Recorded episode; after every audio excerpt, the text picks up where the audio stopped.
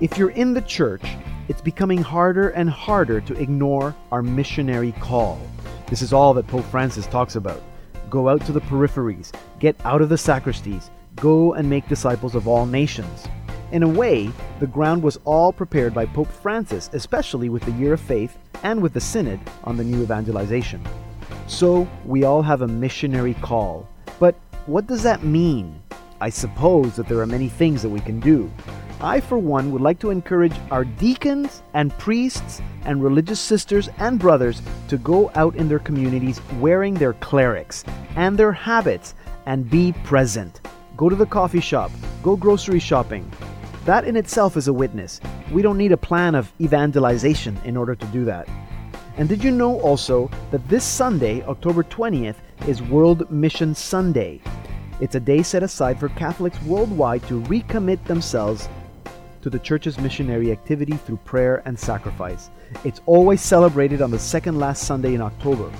So, what happens on World Mission Sunday? Well, for one, there may be a collection in your parish. It's a special collection for the Society for the Propagation of the Faith, and this money gets distributed among the missions and missionaries of the entire world.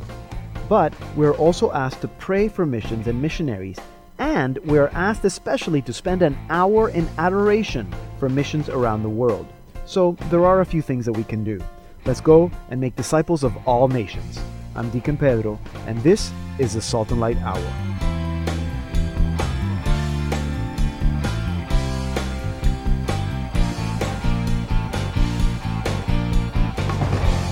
Hello and welcome to the Salt and Light Hour. I'm Deacon Pedro.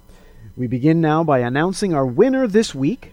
We're giving away a copy of Audrey Assad's Fortunate Fall, and the CD goes to Vanessa Santilli. Congratulations, you've just won a copy of Audrey Assad's Fortunate Fall, which we featured last week. So send us an email, radio at saltandlighttv.org, so you can claim your prize. And also, congratulations to Faith Bowman from Hamilton, Ontario, who last week won a copy of Sarah Hart's Saint Song. Faith, please contact us so we can get you your prize. And for the rest of you, if you want to enter our weekly draw, just go to our webpage, saltandlighttv.org slash radio, and enter your name and email address where it says stay connected for a chance to win weekly prizes. And today we have our usual features with Alicia, Andrew, and Sheridan. And in about 15 minutes, Mark Matthews, our Hollywood undercover missionary, will be here with What's Good in Hollywood. And in our second half hour, we will be speaking with French journalist Anne Isabelle Tollet who wrote the book Blasphemy, a memoir, sentenced to death over a cup of water. And this is the story of Asia Bibi, a Pakistani Christian woman who was sentenced to death under the country's blasphemy law. And our featured artists this week are the Dominican Sisters of Mary, Mother of the Eucharist. They have a new album and it's doing really well, so that's where we begin with Adoro te devote from their new album Mater Eucharistiae.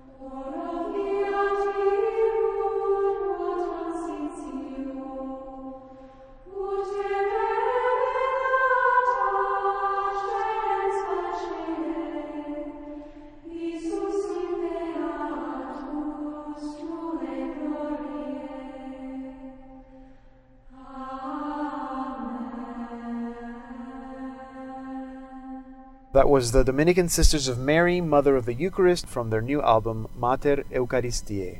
And we're going to be speaking with Sister Mary David in our second half hour. But now, here's Alicia with our news. Hello, Alicia. Hello, Pedro. It's good to be back. I kind of like being here. Good. we like you here. So, what's new? Okay, so first up, when we got the new translation of the English Missal, the Uh-huh. Roman Missal, we thought that was like that had shaken our world. Nothing would Yeah. ever going to be the same. Yes. Okay, well, the French translation of the Bible is really shaking things up. The French-speaking countries are going through the same retranslation process that we did, Uh-huh. and a new translation of the Our Father has just been approved. Really? Yes. So when the Our Father was originally translated into French in the 1960s, the line "Lead us not into temptation" got translated in French as "And do not submit us to temptation." Yes. This was a problem and was considered blasphemous by many people because if God is unchangingly good, Yes. how can he How can he- submit you yes. to temptation? Even lead us. Yeah. Exactly. Yeah. So finally, the new version translates this line as, and don't let us enter into temptation. Uh huh. This one revision, well, one among many revisions, is the fruit of a 17 year translation Wow. project, and it's taken about 70 liturgical and linguistic imagine. experts. I can imagine.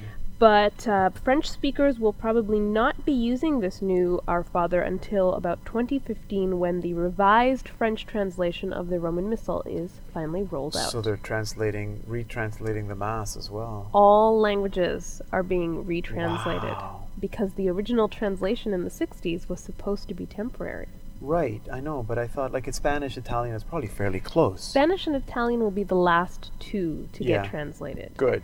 We know that we know that other languages are already underway. Right. Okay. The translations wow. are underway. So, North America, one of the northernmost dioceses in North America and the largest, has a new bishop. Okay. The Diocese of Mackenzie Fort Smith, which essentially covers all of the It's Northwest the Territories. largest geographical diocese in the world. Yeah. Yeah. It's huge. Well, the new bishop is Monsignor Mark Hagemoen of Vancouver. Uh-huh. And right now, he has been serving as the president of Corpus Christi College at the University of British Columbia. Oh, yeah. The appointment was announced um, Tuesday. No word yet on when exactly his ordination will take place. But canon law does say that it has to happen within three months of the public announcement. And in an interview with the Globe and Mail, uh, Father Monsignor Hagemoen, or I should say Bishop elect Hagemoen, Yes. said he doesn't really want to arrive in the middle of January. So he's oh, hoping that Oh, come the on. ordination will happen soon. oh, that would be great if we can go up there and, and televise that. you can go. I'd love to go. The Northern Lights in January, February. It's beautiful. That's at least according to Archbishop Chatlain, who used to be the bishop of, Of of Mackenzie, Mackenzie Fort, Fort Smith. Smith, Yes. Some of us don't do well with that cold. Just get a warm coat. Yeah, well. Moving on to warmer topics. So, 50 U.S. priests are being blocked from carrying out their ministerial duties right now, and it's all because of the government shutdown. Wow. Now, um, U.S. government, uh, sorry, U.S. military chaplains are considered um, Department of Defense employees, so they are prohibited from saying mass or administering the sacraments on the base because it's considered a violation of the shutdown.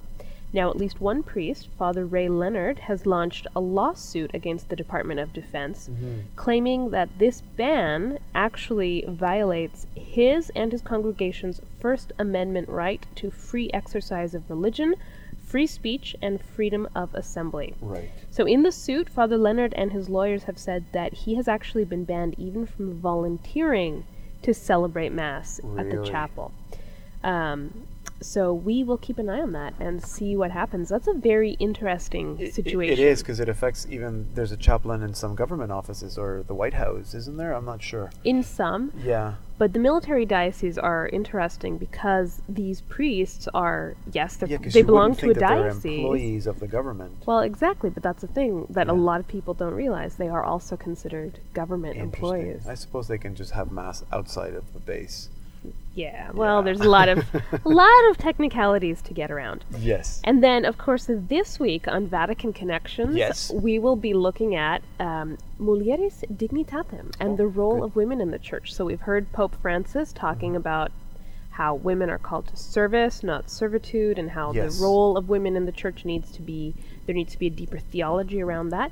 There was a conference in Rome this past week, and I spoke to one of the organizers, and we kind of looked more in depth at what does that mean. Okay, good. So that's Vatican Connections. It airs every Friday at 8 p.m. It repeats on the weekend throughout throughout Saturday and Sundays. and Sunday. So that's Alicia and uh, Vatican Connections. You can follow Alicia at Vati Connections on Twitter. Our Salt and Light Hour news producer, Alicia Ambrosio. And a reminder to all our listeners let us know what you think about anything that you hear in this program. If this government shutdown in the U.S. is affecting you, we know we have a lot of listeners in the, the, uh, the military. Uh, ordinariate or the archdiocese rather uh, of military services so uh, send us your comments via facebook facebook.com slash slradio1 Hi, this is Curtis Stephan with SpiritandSong.com, and you are listening to the Salt and Light Hour with Deacon Pedro. I'm Deacon Pedro. Our website is saltandlighttv.org slash radio. And coming up, what's good in Hollywood with Mark Matthews, our Hollywood undercover missionary. And now it's time for Saint of the Week with Andrew Santos. Andrew, welcome. Hi, Deacon. How's it going? Good. How are you? I'm good, good, excellent. So who's our saint today? Okay, we're going to look at um, a Filipino saint, actually. Okay. Uh, you know, our viewers will remember when I uh, spoke to them about uh, newly canonized Saint Pedro Calungsod. Yes, of course. Yes, so he was canonized at the same time our friend Kateri was canonized. Yes. But we're going to look at the actually the first Filipino saint, Okay. and that's Saint Lorenzo Ruiz. Have you heard of him? yes, I have Yeah, heard actually, of Saint Lorenzo uh, Ruiz. it's funny because there's a school uh, named right after him uh, here in Markham, here in the York Catholic Board. Uh huh. and not many people know his life story. They think that he's Spanish or he's Portuguese, but That's no, right. he's actually Filipino. Good, and you're going to tell so us all about Lorenzo, it. Yeah. uh, as I said, uh, Deacon is the first Filipino saint. He's also actually the first Filipino martyred for the Christian faith. Uh huh. Um, when we look at his story, we know that he, he was a layman. Um, he was married, and he had two sons and a daughter. Oh yeah. He was born um, just outside of Manila. Manila is the capital of the Philippines uh, in about the 1600s. Uh, he was educated in a school there that was run by the Dominicans. Mm-hmm. We tend to hear a lot of stories of saints who were, um, you know, were brought up in religious institutions. They were taught by the Dominicans or the Yeah. friars. Yeah. So St. Lorenzo is no different. Uh, he served as an altar boy and later was a sacristan in his church, in the church of Binondo. Oh yeah. He was a member of the Confraternity of the Rosary. He made his living um, as a calligrapher. Um, we all know what a calligrapher does. They they specialize in penmanship, They, yeah, they so write. writing documents and, and whatnot. So um, basically, anyone who had that kind of job was came off as a very accomplished and educated person. Mm-hmm. So, you know, you would think today and age that you would have to be a doctor or a lawyer to be someone who's accomplished and well respected, but no. Yeah. Um, anyone who worked in penmanship, penmanship or calligraphy was considered to be accomplished, Right. um, especially at a time, um, you know, when a lot of people excelled in in in, in the arts. Um, and an adverse event made him leave the Philippines in this in 1636. Mm-hmm. Um, when he was in his late 20s, early 30s, uh, he became involved or was accused of being involved in a criminal case. Um, so it wasn't made clear um, what exactly he was uh, being charged for, um, but as a consequence, he was sentenced to death. So he was given a death sentence and he was sent to Japan. Upon landing in Japan, um, we know that Christians were being persecuted at that time. He was arrested and he was imprisoned uh, with his companions that were there. He was tortured, as many people are in the, uh, for, the, for their Christian faith, um, because he refused to renounce his faith, because his faith was very important to him. He told his executioner uh, at the time of his death that he was ready to die for God and give himself to um, many thousands of lives uh, if he had them. So on September the 27th, and that's in the year 1637, he was hung from a gallows Wow. by his feet, his body falling into a pit. I can't even imagine that. Mm-hmm. After two days of agony, um, not just a few hours, but two days of this, he died of bleeding and suffocation. Hmm. His body was cremated, and the ashes were thrown into the sea. So um, him and 15 of his companions, um, who were martyred in the same persecution, they were hung by the gallows. They were beatified by Pope John Paul II in Manila.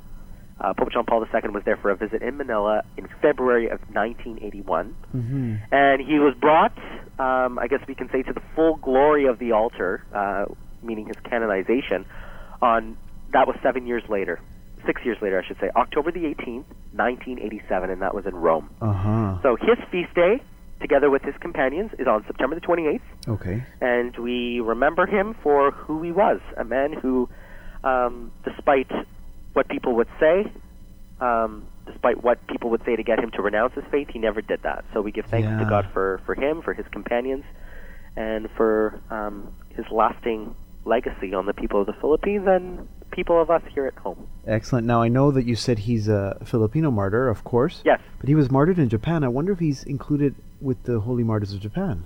that's a good question. I'm going to have to find out because that's my parish, as you yeah, know. Yeah, that's right. Yeah, Holy Martyrs yeah, of Japan. no, that's a good question Lorenzo for your uh, for your pastor or something to look into. Exactly. I'll have to. Maybe one of our listeners can write in and tell us about the uh, martyrs of Japan and the martyrs of the Philippines. Yes, that'd be great. You know, there were a lot of people martyred in that part of the world Yes. over the last uh, over the last few centuries. Yes, so I it's, know, it's quite very interesting sad. to read their stories and the way they suffered. Absolutely. Ugh. Wow. Anyway, lots to be grateful for. for us. Yes, I know. Thank you, Andrew. Great to hear from you. All right, thanks, Pedro. Andrew Santos, our saint expert.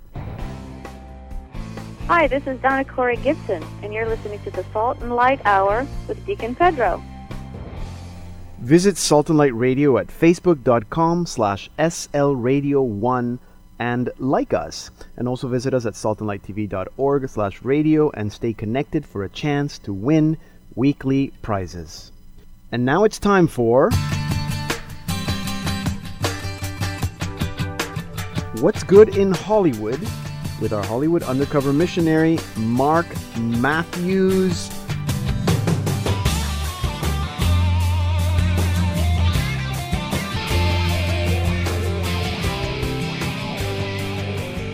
Mark! Pedro. Did I tell you that I always imagine you like waltzing onto stage when I say Mark Matthews? Uh, That's exactly how I imagine myself. It's great with the Hello, music. Thank you. Thank you very much. Yes. yes Thank welcome. you. So, welcome to a new season. Yes. Yes. A new year, new challenges, new things to talk about. Good. Have you liked Salt and Light Radio on Facebook yet? You're not on Facebook. Well, I'm undercover, so of course I'm not on Facebook. Oh, of so. course. Okay. Good. All right. Okay. Do not like Mark Matthews on Facebook. Yeah, you won't find me, so I'm undercover. Okay. So, what's good in Hollywood?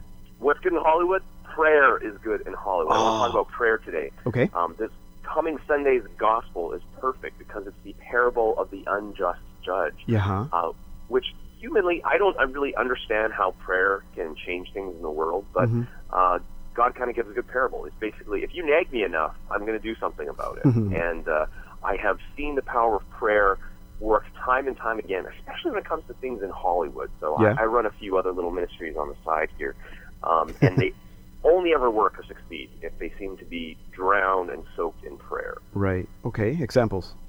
So uh, a, a little uh, little little men's group I have called Bibles and Brew. Uh, we, we we tried prayer and poker, but we weren't praying. Uh, it wasn't until we started Bibles and Brew I got my friends praying for it that I actually started to get on a roll. So So you read the um, Bible and drink and, beer. Uh, I think it's I think it's really important, especially for people to pray for Hollywood, uh, for a few reasons. Um, I think one of the most important things is, is that we don't actually think that people in Hollywood are human. Sometimes um, we just see them as these sort of abstract entertainers, um, and we just cast them off. And you got to remember that the celebrities are human, and also the people who you know behind the scenes here, you know, they have jobs and families. mm-hmm. So so it's important for us to remember that. Okay. And also, I think that sometimes we think that Hollywood is beyond salvation. We basically think that it's Sodom and Gomorrah, Uh-huh. and it's important to remember that it's not. It's Nineveh. If you remember the story of the Ninevites, Yeah, you know, uh-huh. they had a person come from another nation yeah. and said, "You need to repent." And the Ninevites were like, "We do. We do need to repent." And honestly, people are open to it here. They just haven't heard the good news in the gospel quite a bit. That's a great uh, analogy. Thank you, Jonah and Nineveh. Yeah, I, I, I- have to admit, it's not my own analogy. I stole it from another friend. that's So- okay. So uh, let's talk about maybe ways you can actually really get Yep. practical and pray for Hollywood. Yep. Uh, a couple very simple suggestions. Um, if you're watching a TV show, the commercials come on, mute it, and say a short prayer for all the writers, actors, producers, showrunners, and, and even the advertisers of the show. You know, Hmm. Yeah. bow your head Yeah. and, and pray for them. It's That's good. Um, and the other thing that you can do that's really important too, I think, is uh, writing a letter to either the producers, writers, showrunners, things like Okay. that.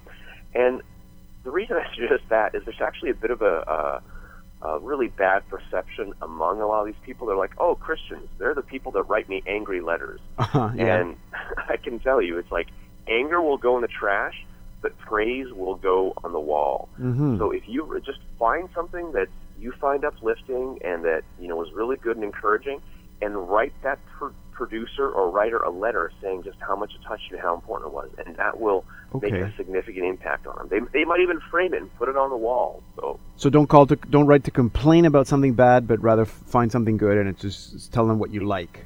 exactly, find something uplifting. That's very nice. important. Okay, that's So- great advice.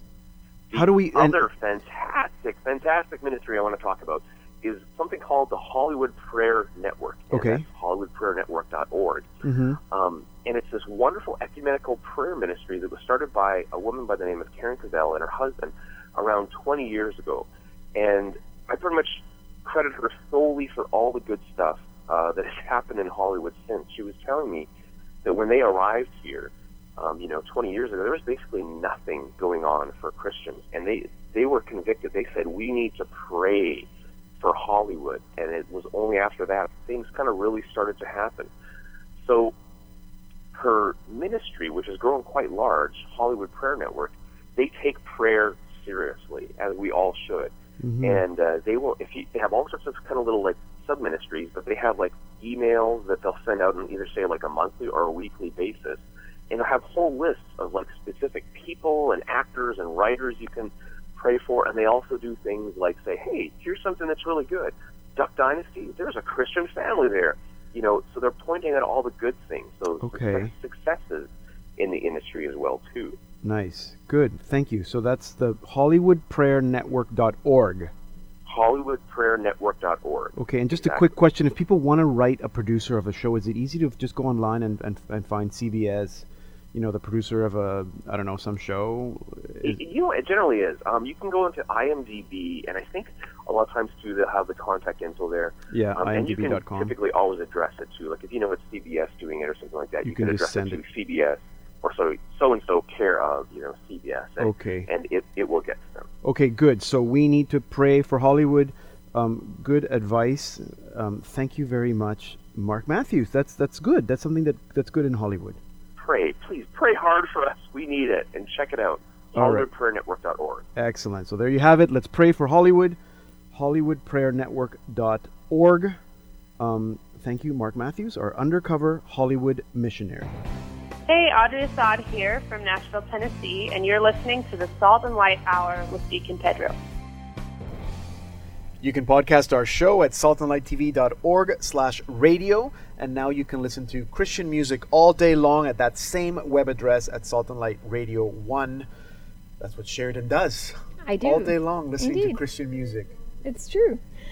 As you know, we've got Canadian mines all over the world, but what's the social and economic impact of these mines for the local communities? Mm-hmm.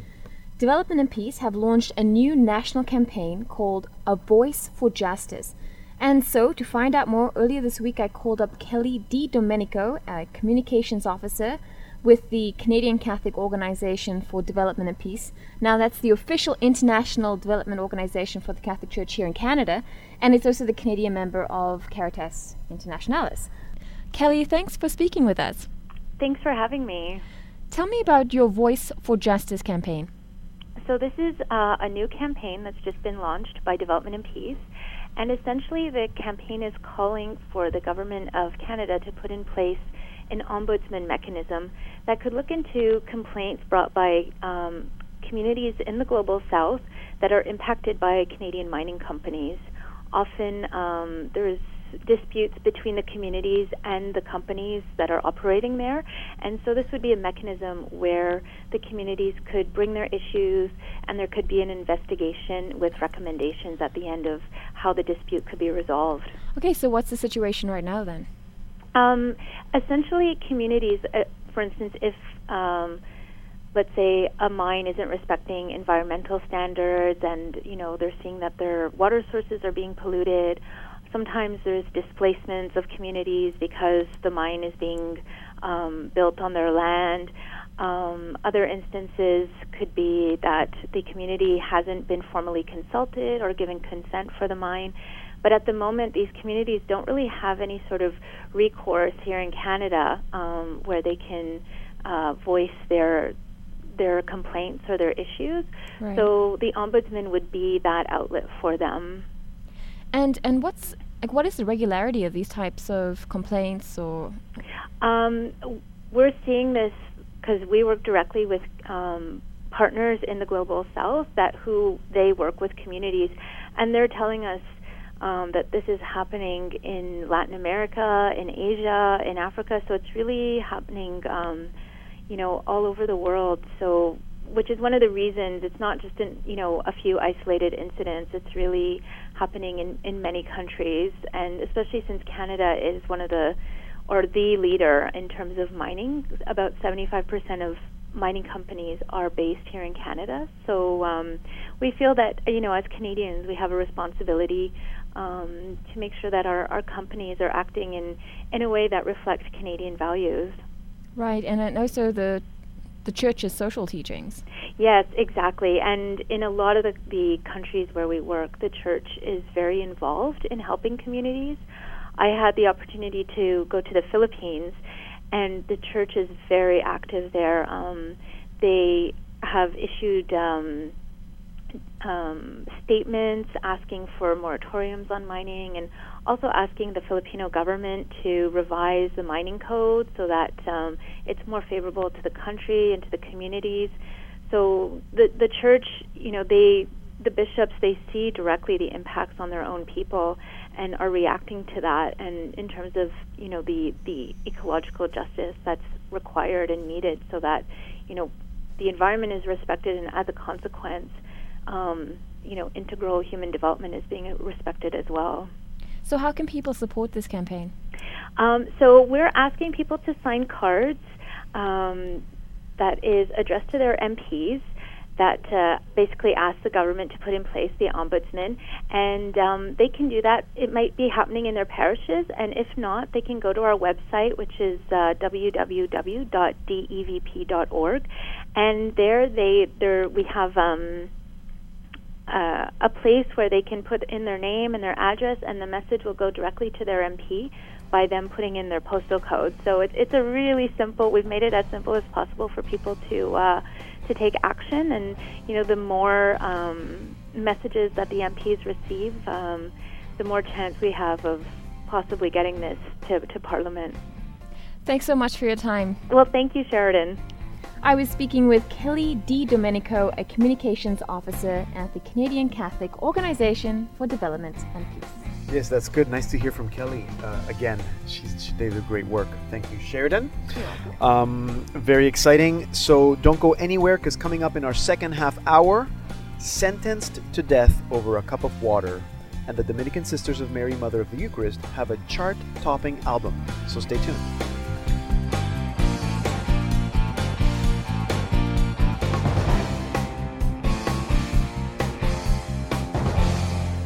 Hello and welcome to the Salt and Light Hour Part 2. I'm Deacon Pedro. Now, you may or may not have heard of Asia Bibi. She's a Pakistani Christian woman, a mother of five, and she has been sentenced to death by hanging under her country's blasphemy law. She's been in jail for four years and is currently awaiting the results of an appeal. And to explain, I am now joined by Anne-Isabelle Tollet. She's the author of Blasphemy, a memoir. Anne-Isabelle, welcome to the program. Uh, thank you for welcoming me. So the way I understand it is that the blasphemy law has to do with blas- with blasphemy against the Prophet Muhammad, but Asia Bibi drank a glass of water, a cup of water. So exactly, can you explain a little bit what happened and how it ended up being blasphemy?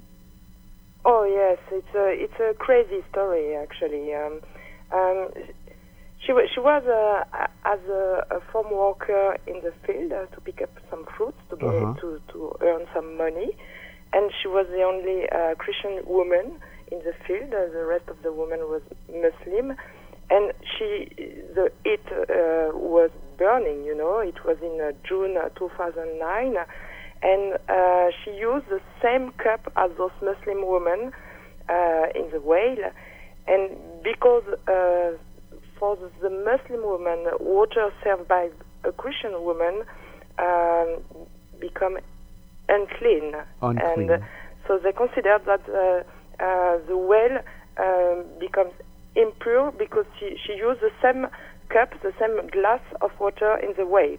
Right. So it's absolutely uh, crazy, and uh, Asia Bibi um, uh, was not agree with one of the women who who said that, Uh-huh. and she she just uh, told that um, you know I'm not sure that. Um, um, the Prophet Muhammad will share the same opinion as you. Right. And because she pronounced the name of the Prophet Muhammad, and because she is Christian, um, the woman became absolutely crazy, and, and all of the women uh, said, Oh, you have committed a blasphemy, Blasphemy. because you are not allowed to talk uh, for the Prophet Muhammad. Right. So it wasn't just the fact that she drank water from the same well and using the same cup of that was reserved for Muslims, but the fact that she said that she didn't think the Prophet Muhammad would agree with these yes, women. uh, foolishly she, she, she, she, she, she said that because if she didn't say anything about the cup of water, you know, It would have been. um, I think uh, everything w- would be okay. Um, there's no, it's no, not Yeah. a big uh, question. Uh, it's not a, a big deal about uh, the cup of water, but it's because she she talked uh, about the, the Prophet, Prophet Muhammad, and because she's Christian for Muslim people, especially in the village, you know, Right. in the rural country, and people are not really instructed. Right. Um, Uh-huh. They they feel that uh, Christian people have to put their head uh, down, and they are not allowed to talk for the Prophet and to talk about Islam and to, talk Of to talk uh, um, about everything um, in the in in in Muslim religion. Right. Now, here in Canada and North America, and, and I don't know about in France, but we hear a lot about Sharia law. So, i- is this what happened to her, that she was sentenced or judged according to this Sharia law? Oh, you know, uh, in Pakistan it's a federal government, and Uh-huh. um, yes, the, the it is a kind of uh, moderate Sharia law. Uh-huh. But the blasphemy uh, law is a very important law in Pakistan, and uh, and people um, uh, can be uh, thrown in prison or or sentenced to death for blasphemy. But the problem is that it's difficult to to to investigate or to to, to, to prove that uh, the blasphemy has been uh, committed. Mhm. And the pressure of uh, the extremist and the religious party uh, is uh, is huge. So the the government, the democratic government, uh, uh, don't want to change the law because they, they are they're scared about Taliban and extremists and uh, religious party who who are very Right. strong in Pakistan. Right, and they and they have good reason to be scared because there have been politicians who've who've spoken on behalf of Asia Bibi and they were killed. Oh yes, you're right. Uh, two two major politicians in Pakistan. First, it was uh, Salman Taseer. He was uh, the the governor of Punjab, and it's very important to precise that it was Muslim, and he was killed because uh, he support he, he was supporting Asia Bibi. And uh, the second was uh, Shahbaz Bhatti, was the, the minister of the uh, For minority in Pakistan, and for the same reason, for supporting Asia Bibi, he was killed by uh, Taliban. Yes, we heard a lot about Shahbaz Bhatti. In fact, he had Mm. met with Pope Benedict uh, to speak about the, the, the issues with uh, this particular situation and others in Pakistan. And, and Salman Taseer, who, as you said, was a Muslim. So, so this law does not only affect non-Muslims. No, no, no. It's very important to to, to say that uh, because uh, um, uh, I'm really concerned that the blasphemy is only being presented of the narrow aspect of Catholic discrimination on Muslim soil. Right. But um, I don't want that my book would be perceived as anti-Islam. This is absolutely not my and Asia Bibi intention or belief. Mhm. And uh, Asia Bibi is absolutely respectful of this uh, religion and the country in which she grew up. She, she's, she's Christian, but she's Pakistani. Right.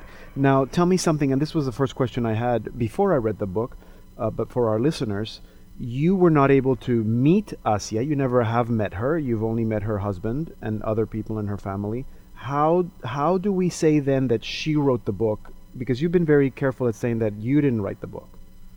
Oh, actually, I try many times with my friend Shahbaz Bhatti to meet uh, Asia Bibi when uh, Shahbaz uh, was still alive. But um, um, the director of the jail uh, in Sheikhupura didn't want that uh, I, I met uh, Asia Bibi because he and it and uh, globally the politicians didn't want that uh, foreign journalists uh, talk about this story. Right. So it wasn't easy to write the book. But you know, I, I knew Pakistan and the Christian minority very well because I had been living in Pakistan for three years as Uh-huh. a journalist. So I could understand the people. I, I met uh, Asia's sister, I knew her children and husband. I, I asked them many questions about her. I asked them about what she was like and about her face and about their feeling about life. And because I was involved with, involved in this story, I knew Shahbaz Bhatti. Yes. Uh, I knew many things about the situation and about the family.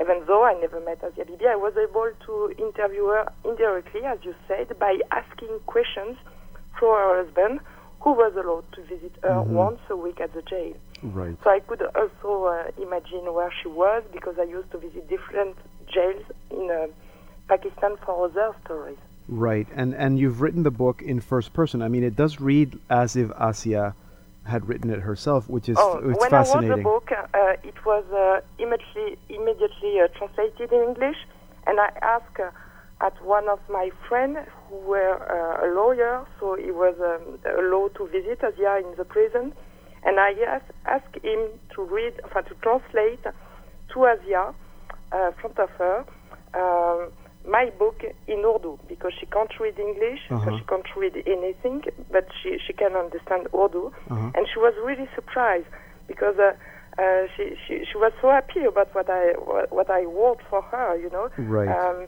she said, "Wow, it's it's exactly what's happened. It's exactly my feelings. It's uh, exactly what I'm living." Right. No, it's it's it's amazing. Um, she's waiting for an appeal, correct? So she's been oh sentenced yes, to she death. asked the High Court to take her case. Yes. because in the village the justice is not very fair, you know. But nothing happened since she was thrown in jail in 2008. Yes. Yes. So she's been waiting. She has a lawyer, presumably. Uh, no, no. She doesn't Uh, anymore. She, she, she, she has lost uh, his lawyer because uh, he was uh, he received some threats, Threats, so uh-huh. um, he didn't want to uh, to, to to to support uh, Asia Bibi. Uh, So no one's really speaking on her behalf. You yourself received threats for writing the book. You're no longer in Pakistan. So who's helping Asia Bibi now? um, actually, um, uh, I'm still very in touch with the family, Uh-huh. and uh, I try um, because I'm I'm talking to you with the media, and because the, the, the book is launched in USA. I try to, to make some noise, you know. Yes. The, the, the, the release of Blasphemy in the US is a fantastic opportunity to talk about our tragedy. hmm And um, so um, I think that if we we still talk about Asia Bibi's situation and about her terrific tragedy, um, one day uh, she will be released because uh, you know Pakistan government are not very comfortable with this uh, situation Yeah. because it's important for the Pakistan to to uh, to, to, to to have a, a, a good um, uh, uh, you know to to be a, a good country around the world and because of uh, Asia's Bibi situation they are not comfortable with that because the international community uh, ask to Pakistan government to do something for Asia Bibi, and so uh, I trust that uh, one day it will pay. Actually, Mhm. Well, that's if we don't forget her, if we don't forget the situation of Asia Bibi and of uh, many people in uh, United uh, in uh, Pakistan, because many people are She's not the only jail one, because yes. of the blasphemy law. Mhm. Um, I'm sure it will work one day. Yeah, well, that's what we're trying to do here now. Let people know. Hopefully, a lot of our listeners are are going to be moved by this story. Anne-Isabelle, thank you very much for writing the book and for the work that you're doing. Uh, and and, and You're let's, welcome. It let's keep pleasure. praying for Asia Bibi. If you want to learn more about Asia Bibi, you can visit the website callformercy.com or persecution.com. There's also a petition there that can be signed. Anne-Isabelle Tollet is an independent journalist, and she was the international reporter for News Channel France 24 and was the permanent correspondent in Islamabad, Pakistan between 2008 and 2011. Asia Bibi dictated her story to her through her husband, and the book is called Blasphemy a memoir, sentenced to death over a cup of water, and is published by Chicago Review Press. Here now are the Dominican Sisters of Mary, Mother of the Eucharist, with Holy Mary, Mother of God, from their new album, Mater Eucharistiae.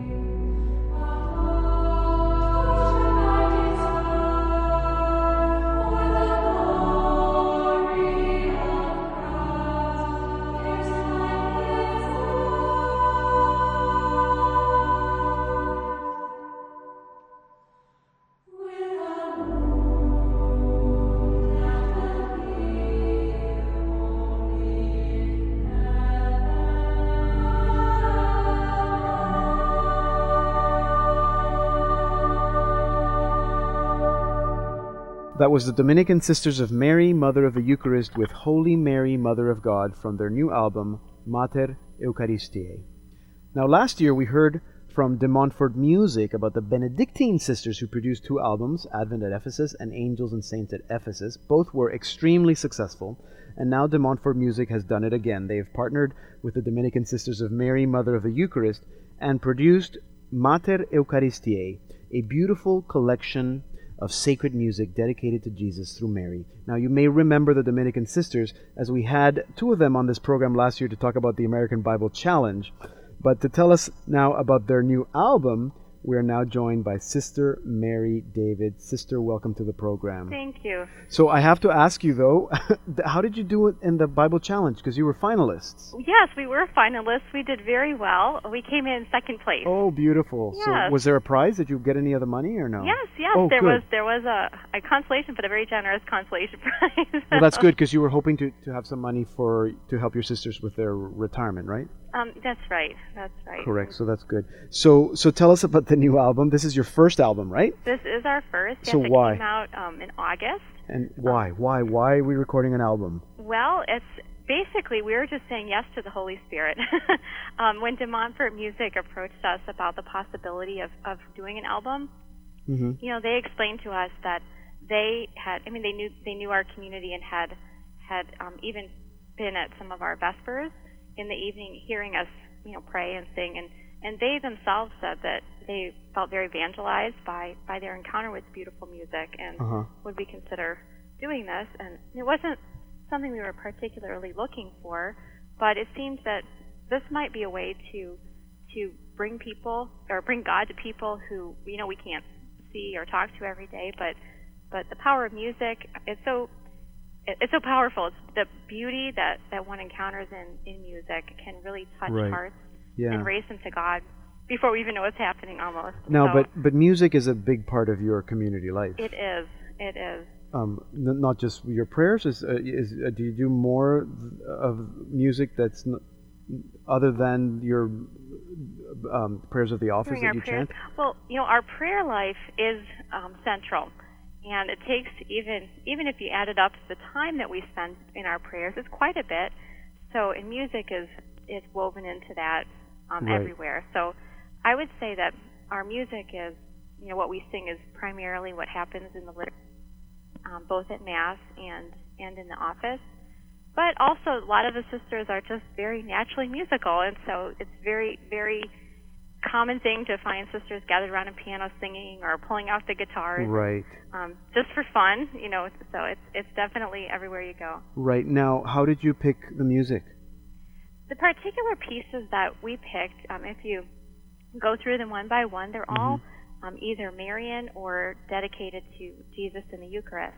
Okay. and they were songs that we sing pretty pretty regularly. Um, this is part of our prayer life, and we thought that they this was one way we could share our life and our prayer um, with you know our Dominican spirituality with other people. So I guess you could say they're just kind of fit us and, and um, the way that we pray, and we wanted to share that. Right, and and it was recorded in your mother house. Yes, right in our chapel. In your chapel. Right in our chapel, and you can kind of hear that in the uh, um, the acoustics. I mean, it kind of sounds like echoey or far away. Right. And it's um, it's a beautiful place to sing. Yeah, it must be. Now, um, Mother of the Eucharist, that's obviously, well, the name of your congregation. Yes. I don't know if a lot of people think of Mary a- a- as Mother of the Eucharist, but, and that, I mean, clearly is also the title of the album, Yes. Mater Eucharistiae.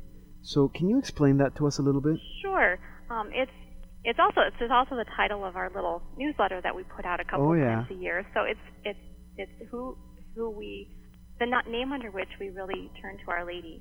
Um, we if you think about the Blessed Mother, you know, being the first the first one to hold Jesus within her, you know, his body and blood, soul and divinity. Mm-hmm. You know, we, you may term, you know, Ark of the Covenant or um, Mary as the first tabernacle.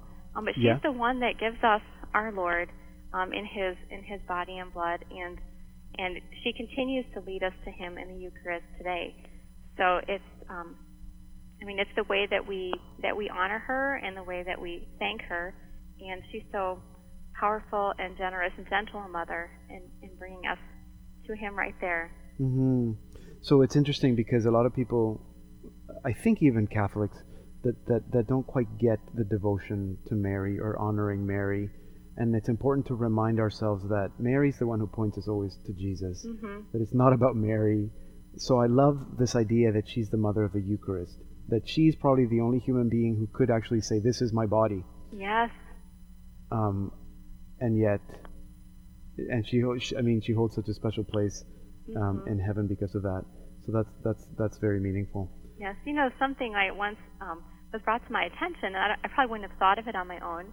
But when you hear of the different places where Our Lady has appeared, say Fatima, Guadalupe, you know, if you go there now, the the center of the center of um, or Lourdes, Yeah. everything is centered around the Eucharist. You know, the Yes. highlight of the day at Lourdes is the Eucharistic procession at the end of the day. Right. You know, or the Eucharistic chapel um, in Guadalupe, and so she always she always brings us to our Son Absolutely. Now, sister, uh, um, I don't know why you were chosen to speak to me because maybe you're the the spokesperson. What was your personal involvement? Were you involved in the album? Did you Yeah. sing? I didn't sing. I was I was the person behind the scenes.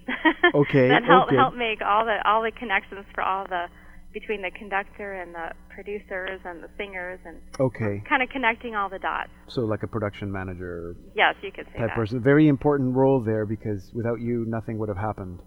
Uh, did, so you mentioned a conductor. Did you have to bring? Was it a, a, a conductor that came from outside? Yes, you know, we were really blessed. So we're right here in Ann Arbor, and University of Michigan is right here. Yeah. Um, and one of um, the professors there, we had connected with him. His name is Dr. Scott Piper. Uh-huh. He's actually a very talented um, singing tenor in his, in his own right, but but he had returned to, to his alma mater here in Ann Arbor and was teaching over at, at the university.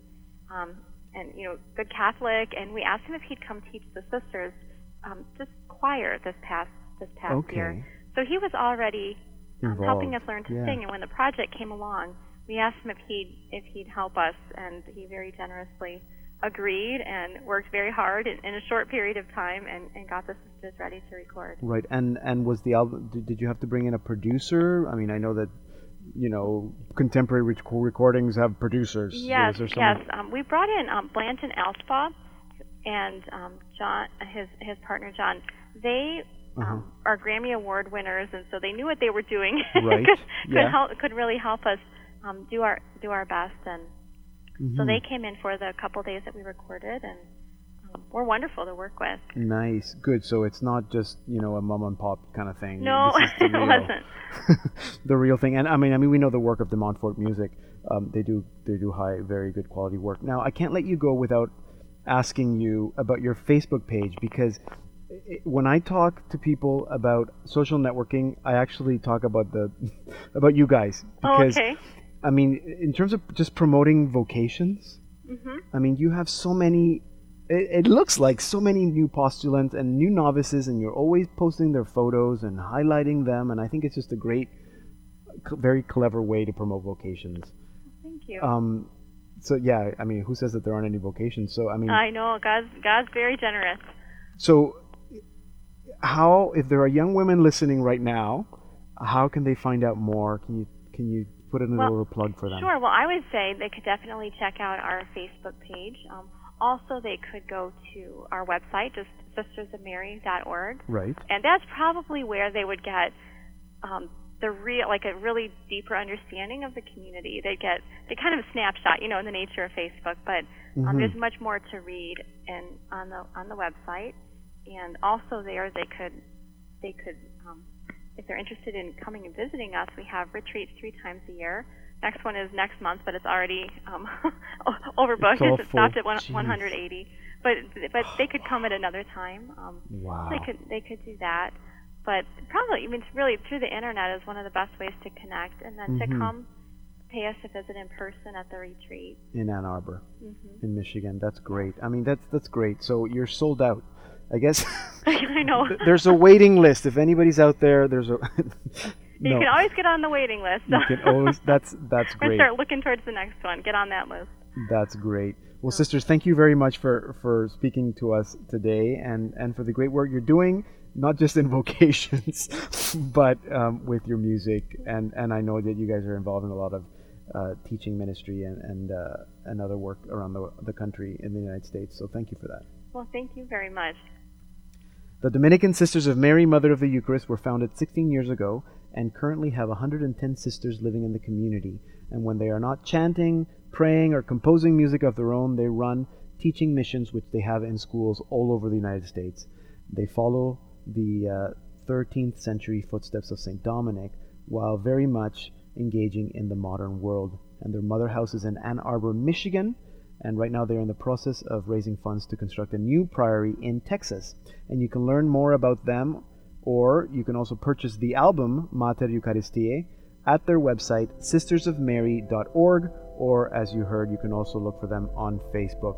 So here they are now with Te Deum from that new album.